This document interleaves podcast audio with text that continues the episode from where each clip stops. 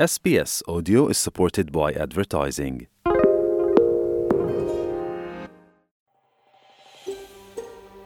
شما به اسپیس فارسی گوش می کنید. با رفتن به sbs.com.au به اخبار و گزارش های بیشتری دست خواهید یافت. در حالی که رهبران برای مقابله با افزایش هزینه های مراقبت های بهداشتی استرالیا آماده می شوند، چه چیزی در جریان است؟ در همین خصوص من بهار قهرمانی در اسپیس فارسی گزارشی را تهیه کردم که امیدوارم مورد توجه شما قرار بگیرد. بر اساس یک گزارش جدید، استرالیایی ها به دلیل افزایش هزینه های مراقبت های بهداشتی مراجعه به پزشک را به تأخیر می اندازند.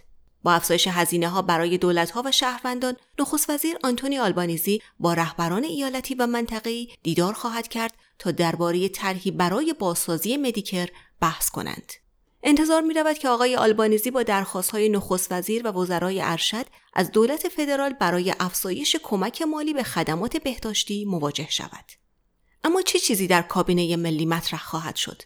دومانیک پوروتی وزیر ارشد نیو ساوت ولز گفت که برای دولت در همه سطوح مهم است که با بهترین سیاست ها شروع کنند نه با یک مقدار بودجه مشخص او به خبرنگاران در سیدنی گفت اصلاحات مربوط به داروخانه ها قرار ملاقات های تلفنی با پزشک نرخهای بالک بیلینگ و پزشکان عمومی اینها انواع اقداماتی هستند که تفاوت واقعی را ایجاد می کنند و این چیزی است که من با نخست وزیر و وزیران ارشد ایالتی صحبت خواهم کرد. گزارش بهداشتی کمیسیون بهرهوری که روز پنجشنبه منتشر شد نشان می دهد که تعداد افرادی که به دلیل هزینه ها قرار ملاقات پزشکی خود را به تأخیر می اندازند نسبت به سال گذشته افزایش یافته است. کاساندرا گلدی رئیس شورای خدمات اجتماعی استرالیا گفت که از این یافته ها تعجب نکرده است. وی به رادیو ابیسی گفت افراد با درآمدهای پایین و ثابت مراقبتهای بهداشتی خود را قربانی می کنند تا بتوانند سقف بالای سر خود را نگه دارند و شکم خود را سیر کنند. وی افزود ما باید به صورت ریشه‌ای سیستم مراقبت بهداشتی را ترمیم کنیم تا مطمئن شویم که این سیستم برای مردم قابل پرداخت است. نرخ خدمات bulk billing کاهش می‌یابد. میزان امکانات بهداشتی bulk billing ملی نیز رو به کاهش بوده و 65 ممیز 8 درصد از بیماران صورت حساب را به صورت bulk billing پرداخت کرده اند که طبق این گزارش معکوس روند صعودی داده های 9 سال گذشته است. این گزارشات نشان می دهد که کل هزینه های بهداشتی دولت 132 میلیارد دلار بوده است که قسمت اعظم آن به میزان 82 میلیارد دلار نصیب بیمارستان های دولتی شده است.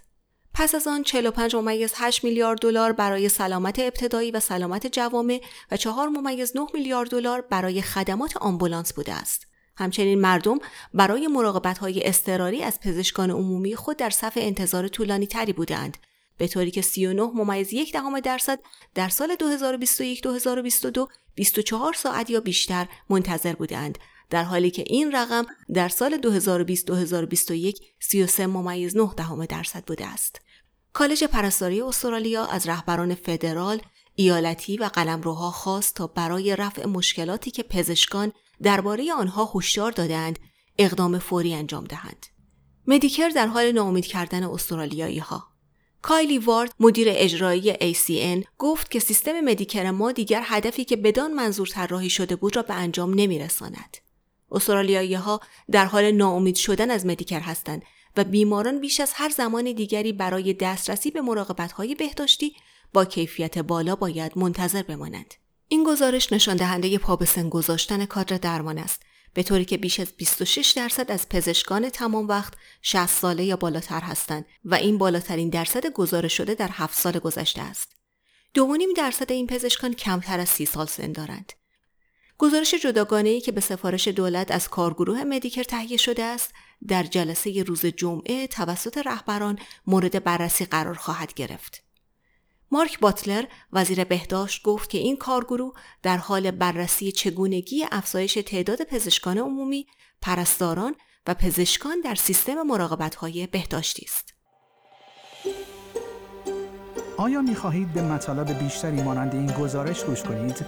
به ما از طریق Apple Podcast، Google Podcast، Spotify یا هر جای دیگری که پادکست های خود را از آن می گیرید گوش کنید.